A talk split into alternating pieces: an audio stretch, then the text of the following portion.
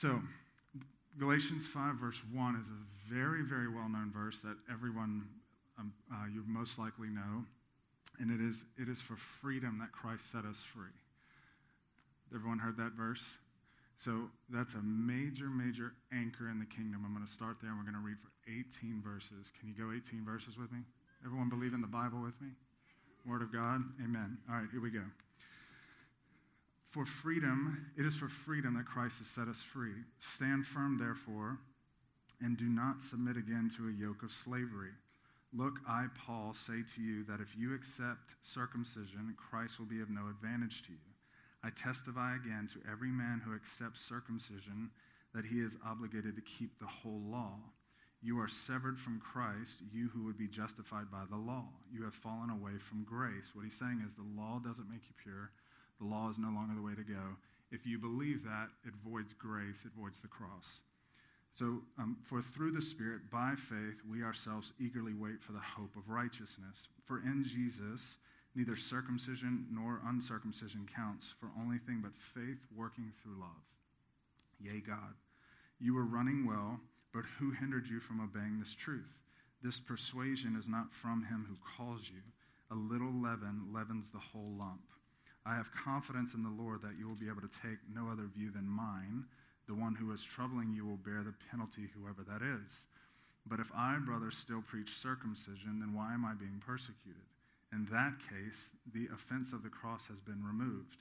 I wish those, I wish those who unsettle you would emasculate themselves. Paul's pretty serious about this with his tone there, if you can't pick that up. For you are called to freedom. Only do not use your freedom as an opportunity for flesh, but through love serve one another. For the whole law is fulfilled in one word you shall love your neighbor as yourself. But if you bite and devour one another, watch out that you are not consumed by one another. Okay, but I say, walk by the Spirit, and you will not gratify the desires of the flesh. For the desires of the flesh are against the Spirit, and the desires of the Spirit are against the flesh, for these are opposed to each other to keep you from doing the things you want to do. But if you are led by the Spirit, you are not under the law. So, go back to Galatians 5, verse 1. It is for freedom that Christ has set you free. It is not, Christ did not set you free so you could be a better person. Christ did not set you free so you could help other people. Christ did not set you free so that you would learn more. Christ did not set you free just so you could feel better about your situation. Jesus set us free just for the sake of freedom. Jesus set us free so you and I would know what it's like to simply be free.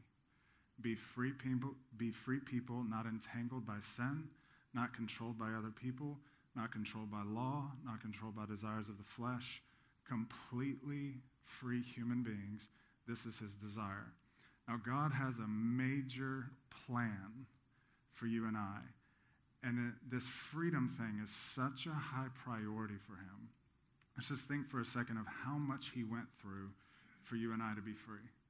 So before the foundation of the world, he decides Jesus is going to go through the most torturous death, death ever, and all of this bad stuff is going to happen. So Jesus comes to earth, gets birthed, lived 30 years of a normal life, goes through ministry, dies the worst death ever, buries, comes back to life, and ascends back to the Father. Now, that is a quite the plan. That's a whole lot of stuff. He went really far out of his way.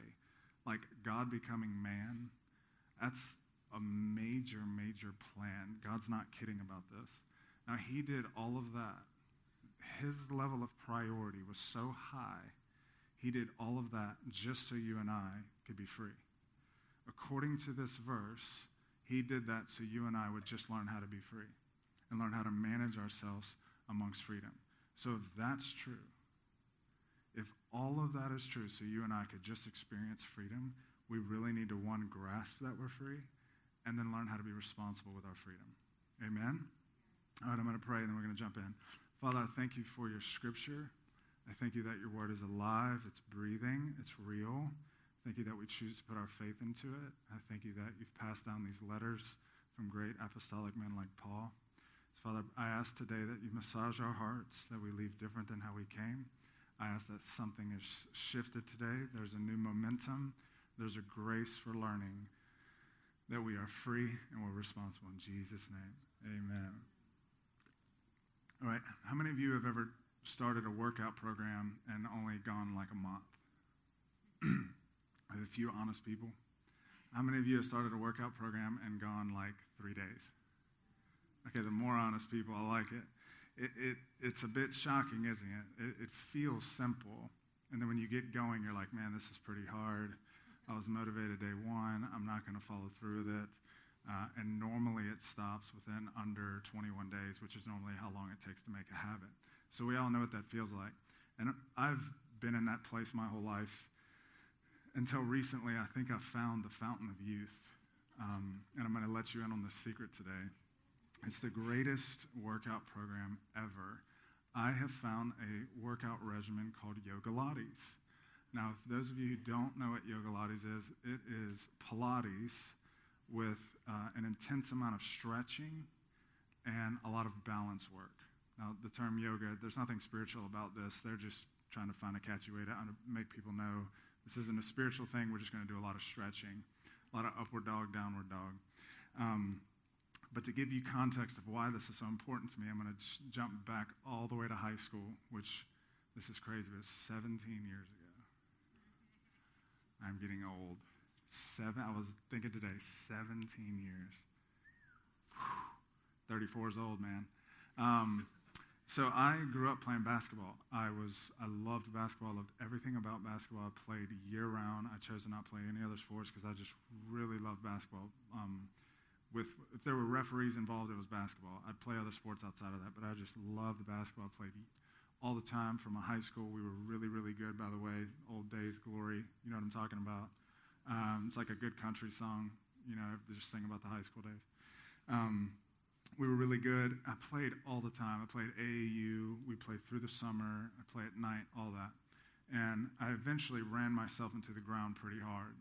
Um, I got to the point where I was 16, going on 17, going into my junior year, where I hurt my back really bad, and I got diagnosed with two herniated and one bulging disc. Now, for those of you who don't know what that means, I'm going to describe that for you just so you can feel my pain. Really, this is just so you can f- know how to pray for me. Um, you have your spine, and it's, it goes through a, a set of discs, and the lowest three discs on my back got so compressed that this bad thing happened. So, in the middle of all of your discs, there's like this gel, and it allows for mobility and fluidity and movement and all of that. Well, mine got so compressed that the gel shot outside onto the edge of the disc but hardened as though it was part of the disc. Needless to say, that's not supposed to be there. And it started uh, hitting different nerves in my body, sending numbness and sharp pain all down my legs. Now, how many of you know, anybody experience what I'm talking about? So, if, if normally if one person gets one of those discs, they either have surgery or they're out for a long time.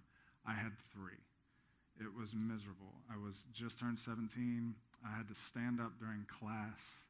I could not play basketball my junior year.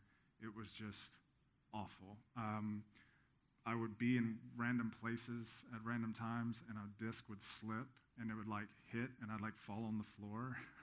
and if you knew me, you'd be like, "Oh gosh, there he goes again," you know. But if you did know me, you're like, "What is this guy doing?" Like in the mall, falling down on the ground. Um, not good. The worst story um, although it's kind of funny. You can laugh at my expense on this one. This is terrible, but really funny. I was in Sri Lanka for three weeks. This is about eight years ago, uh, visiting some orphanages and doing some cool stuff. And one morning, Stacy and I woke up to go play soccer with some kids. And we're talking, we're in India, right? This is not modern amenities. Uh, we're playing with on dirt with children. I've been down to tie my shoe and I felt it slip.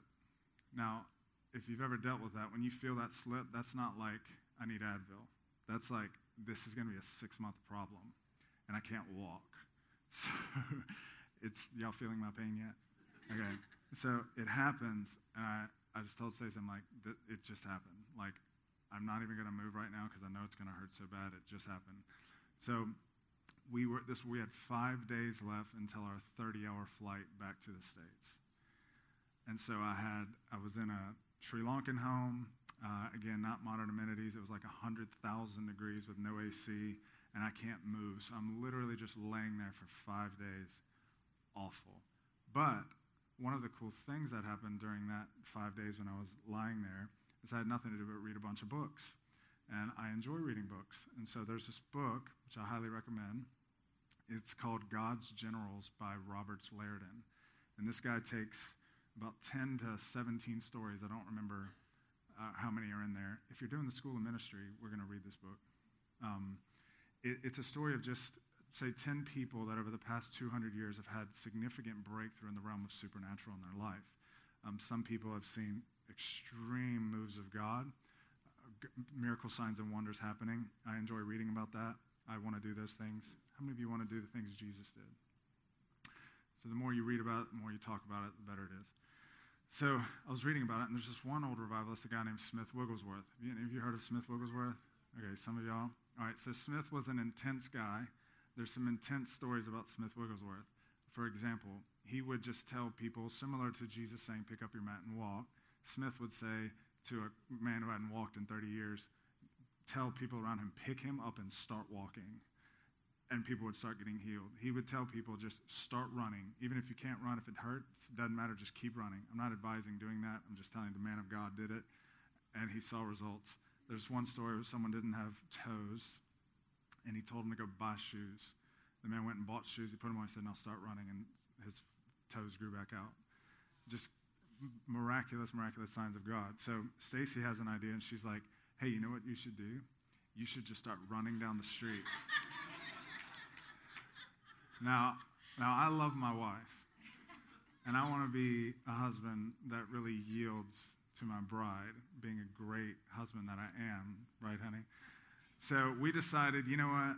Let's try it. So we get out there. We're like on this back alley in dirt, again, third world, and so I start running. Um, needless to say, it did not work. Uh, I think it caused more pain than good. I'm kind of like hobbling down the road, like declaring healing over my body, you know, just terrible. I'm like half crying, half declaring. Just miserable, miserable pain. So I've been on this journey for a while of trying to find just a workout program or a health regimen that really, really worked. And so everything that I did chiropractic work, massage therapy, different weightlifting, different diets, all of that stuff they would all say you really need to work on your flexibility. You're extremely tight from this injury, you need to work on your flexibility.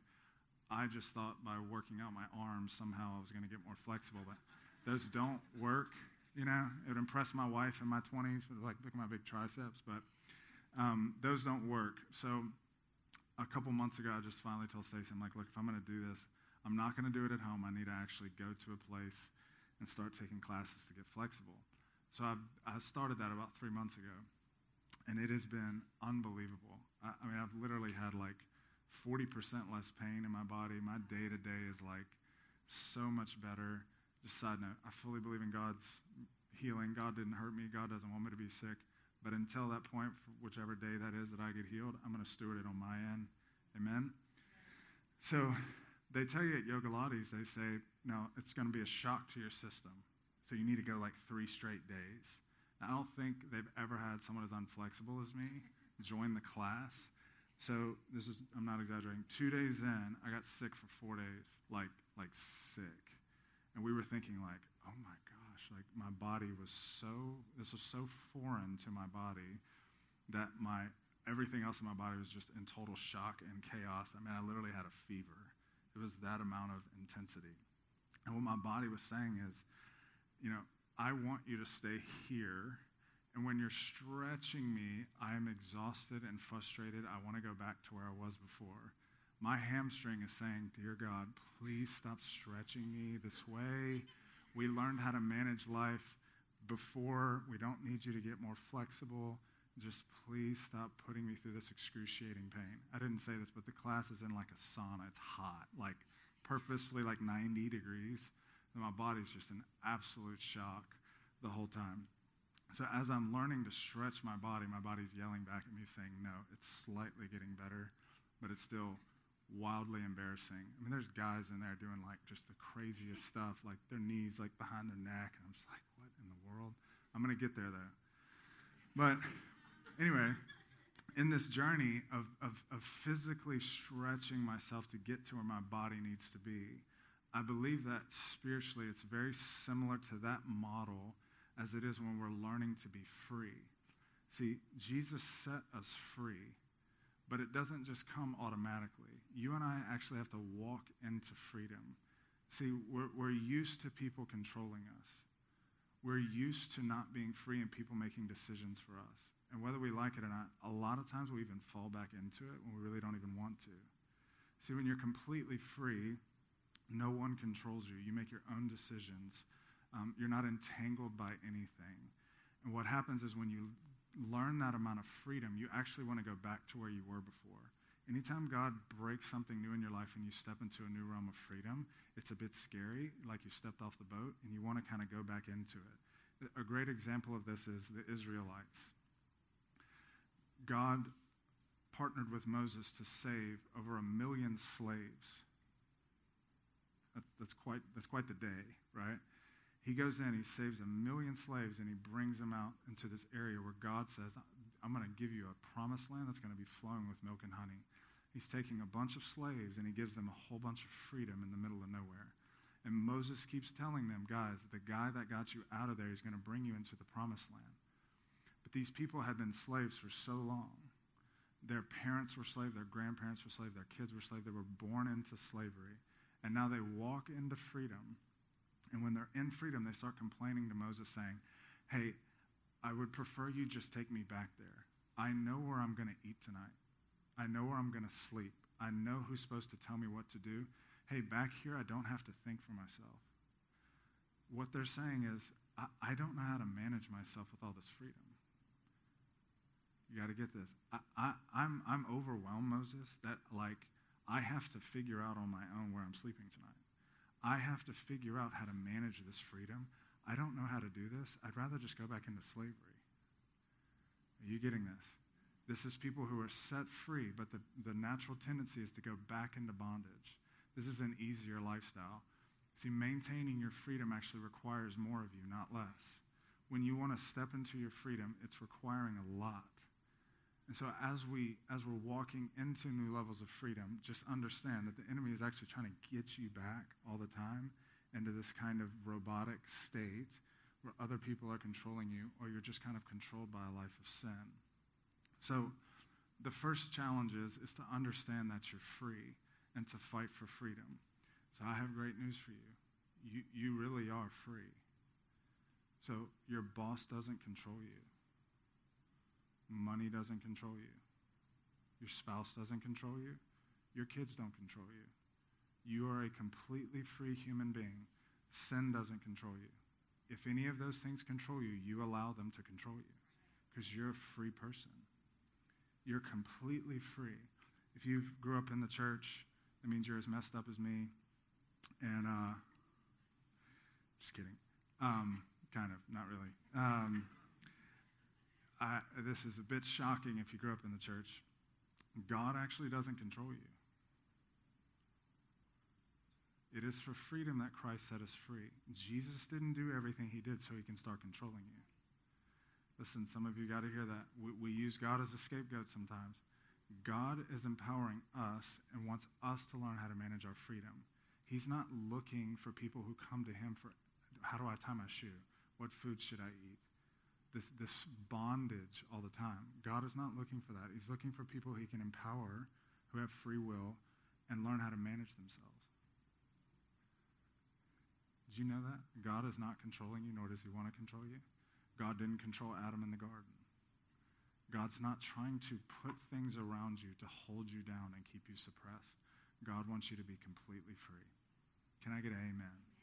All right. I'm going to give you two biblical stories that I would consider to be extremely sobering. The first one goes bad, the second one goes really good. So these are huge kind of these paradoxes of free and responsible that Jesus models. I find these to be shocking, to be honest with you. Both of these stories I'm about to tell you are shocking to me that Jesus actually functioned like this and this is how we're actually supposed to function. Okay, the first story is a story of the rich young ruler. There's a story in the Bible, it's called The Rich Young Ruler, and this young man walks up to Jesus. He's obviously a man of influence. He's a man who has money. It doesn't say how much money he had, but obviously, if the Bible chooses to describe him as that, he's going to have some money. He walks up to Jesus and he says, Jesus, how can I inherit eternal, eternal life? What a great question. Jesus answers it with the most kind of mundane answer, but true. He says, Love the Lord God with all your heart, love your neighbor as yourself, love your father and mother. Basic, basic commandments.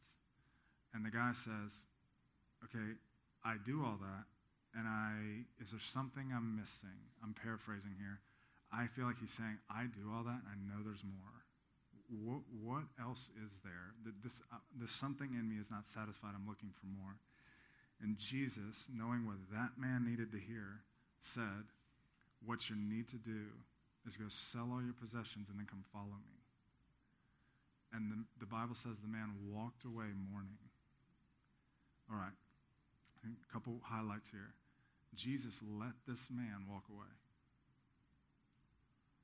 This is a man who's completely free, and he could make any choice he wanted, and Jesus gave him an option, and he did not choose the option, and the man walked away, and Jesus let him walk away. Think of that level of freedom. Jesus didn't try to water it down to manipulate or coral him in. He didn't try to create boundaries for this man to like feel like maybe I can get this guy in. He just gave it to him black and white, completely empowered him to make a decision. This is how God is with us. Do you want this or do you not want it? This is like Jesus saying, Here's the deal, man. I know for you that money is in a bad place in your life. I need you to go give away all that money if you're going to follow me. Because here's why that whole lukewarm thing, I don't do that. And I'm, I'm, I'm requiring so much of you if you give me your freedom. And the man didn't want it. And he let him walk away. Is that sobering to anybody else? This is God letting someone just walk away. And so we'd say, well, he's the God of the night. He leaves the 99 for one. That's true. The 99 for one analogy is where a sheep, someone who's trying, is lost. This is a story of a man who, who just chose to not do it, and he let him walk away. That's, that, just, that's so sobering to me. That one didn't end well, but it does model how free God lets you be. Do you know that you don't have to be a Christian? You don't have to be here. You don't have to do Christian rituals. You really do need to understand that to give God your yes. You are not forced to be a Christian. It's a choice. Okay, here's the second story. This one goes really well. How many of you like the good stories? So, Jesus has got all of his disciples with him. They're really doing a good job. All of their outreaches uh, are working he's feeding 5,000 people, not including women and children. So let's just say at least 10,000, probably 15,000 people. Now, the disciples are probably super jacked up at this point, like, man, it started with 12. This is working. There's 15,000 people here. Like, man, Jesus, we're doing it. Things are going well, right? Everybody's excited. Just seeker sensitive Jesus ramps up the, the, the, the message. And so he starts saying, hey, here's the deal, guys. Once, now that y'all are here, you ready? You have to uh, eat my flesh and drink my blood to, to, to inherit the kingdom. All right. Now, we do that on somewhat regular basis. The Bible says to do that. That, this is the first time they've heard this. This is cannibalism. So you can just imagine Peter being like, What are you doing? Like, man, this is working. What are you doing? Jesus repeats himself four times. He was not worried about the crowds leaving. The Bible says they start leaving. People close to him, some of the disciples start leaving. And here's the moment Jesus turns to Peter and he says, Peter, are you going to leave? All right, just stop the story right there. What a question. This is Peter. This is a top three apostle that he's just looking at saying, Hey, Peter, do you want to go? I mean, you can imagine Peter being like, Are you really just going to, like, can I just walk off? Like, you're okay with me just leaving? I can just wander off and you'll be okay with that? I mean, what a stunning question. What kind of God would just let him walk away? Why is that? Peter, you're completely free. Peter, you don't have to be here. Peter, you, you, you have to learn how to manage yourself, but you're completely free. Okay, and then Peter nails it. He says, I'm paraphrasing, uh, You're scaring me. I don't know what you're talking about. You've confused everyone. Your ministry model is not working. Um, but when you talk, something in me comes alive, and I know that you're the Son of God, so I'm in. Okay, what happened in that moment? Peter gave Jesus his yes. He, he knew, he said, okay, Jesus, I see what you're doing here. You're going to let me walk away. You won't control me or manipulate me. And what I'm going to do as an act of worship is I'm going to surrender my life to you. That's my choice.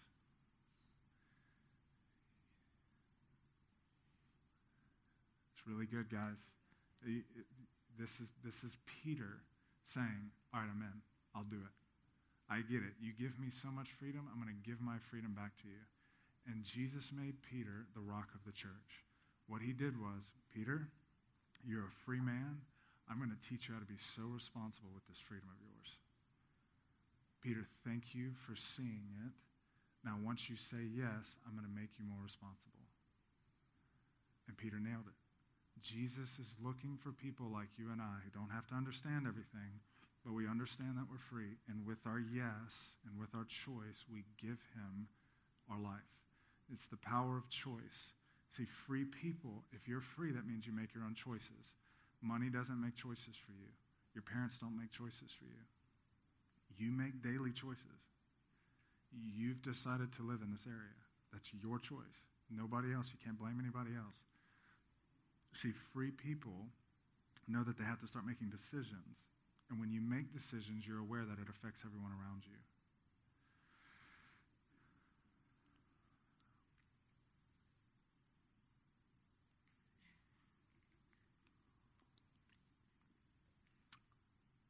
The Bible says he's looking for people who worship him in spirit and truth. He's looking for us to give him our yes.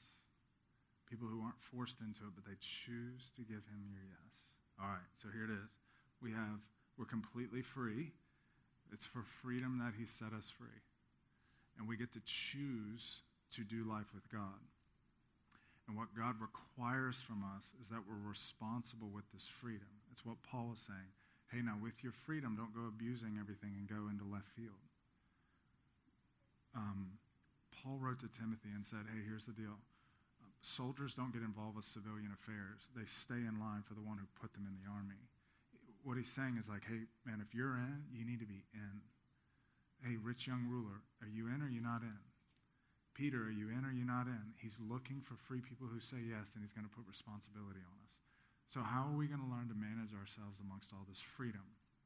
It's a great question. I'm glad you asked me about this question. I have three keys that I have learned to, so we can learn how to be free and completely responsible. Why did Jesus set us free? For freedom. It's a big point. If you leave with anything today, know that. Okay, so in this life where you're free, you're choosing to be free, and then you want to start living for God with your freedom. Point number one is Are you in self control? All right. Self control is the ultimate form of freedom. Things don't control me, I control them, not people. I'm saying, yeah, TV doesn't control me. Food doesn't control me. I control it. You're not actually free until you're functioning in self control. Self control is a fruit of the Spirit, and when you function with God, you start managing yourself with self control. See, if you're free and I'm free, the only thing that manages us is self control. See, if I don't control you and you don't control me, we're both in self control. Self control is the ultimate form of freedom. Going off and doing anything you want is not free. You'll eventually end back up in bondage. But learning how to manage yourself in self control allows you to be free in amongst of options. But Think about it like this Jesus was Jesus everywhere he went, he was in self control everywhere he went. How could Jesus hang out with prostitutes, gamblers, and alcoholics and never fall into it? He was in self control it's hard to be salt, light, and leaven when you're not in self control. So you, we have to learn how to manage ourselves in our freedom, and the main way to do that is to live in self control. I'm in complete control of me. Everywhere I go, I'm me, and I control me. I control my emotions, I control my soul, everything I do. Okay, number two, are you protecting everyone in the room? There's a level of freedom. Some of you have probably mm, flirted with this. There's a level of freedom, especially when you come out of religious environments, where your, your freedom can actually make other people stumble.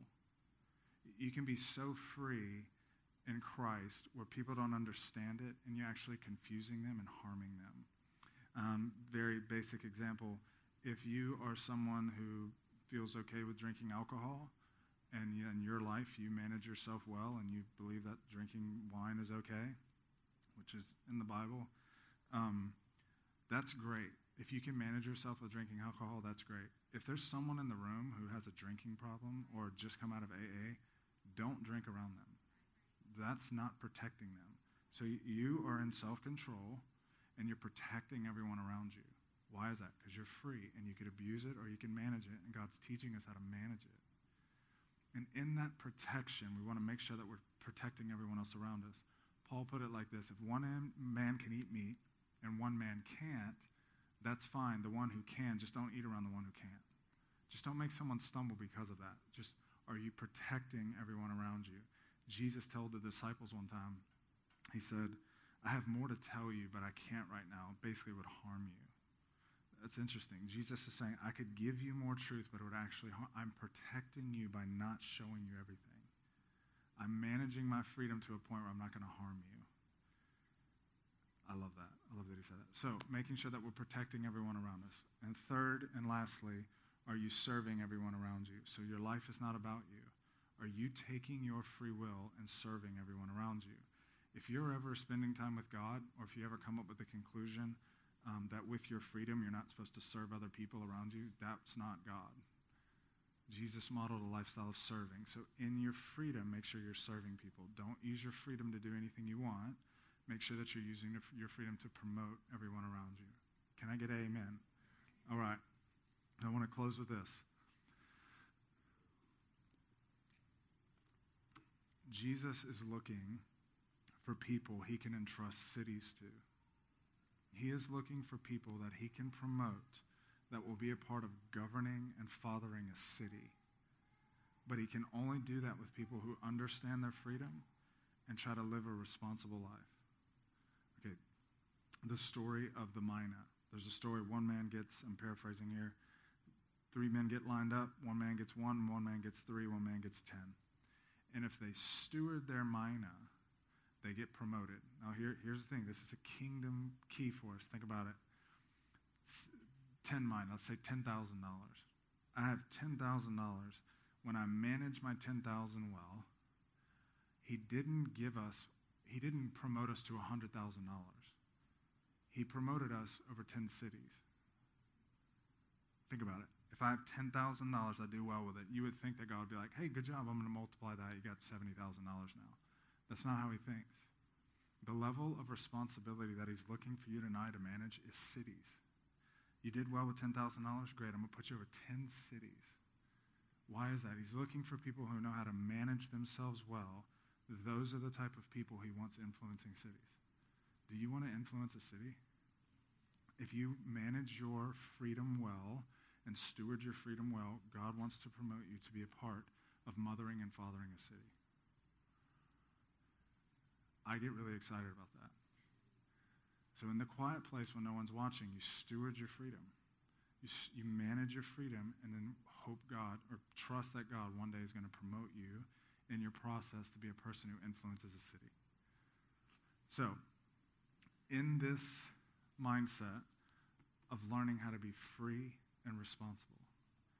You are completely free, and you need to grasp that you're completely free. And with your freedom, you can start living a responsible lifestyle. And I am looking for people to join me in the city and in this community that want to manage themselves, that want to take on the responsibility with their freedom to see heaven come to earth. Can I get an amen? Awesome. Worship team, come back up. So we're going to do, go back into that song. How many y'all love that song, Reckless Love?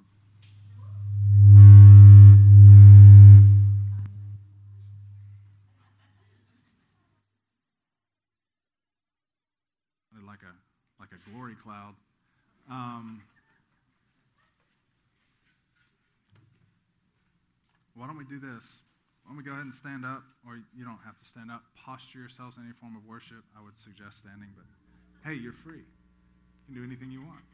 Um, we may go back into this song and just really just a couple things. Think about ways that you have not been free and ways that you have kind of allowed other things to control you and not been get, gotten all the tentacles off of your life in order so that you can be free so you can choose God.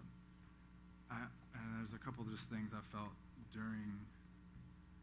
If you feel like God doesn't want to use you, I just feel like He wants to kind of massage your heart during worship right now.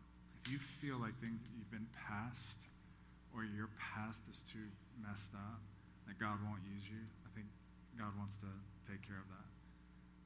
So as we go into the song, we'll just go do this for five minutes. Just go before Him, thanking Him that you're free and responsible, and ask Him of ways that you can start living your life in a more free and responsible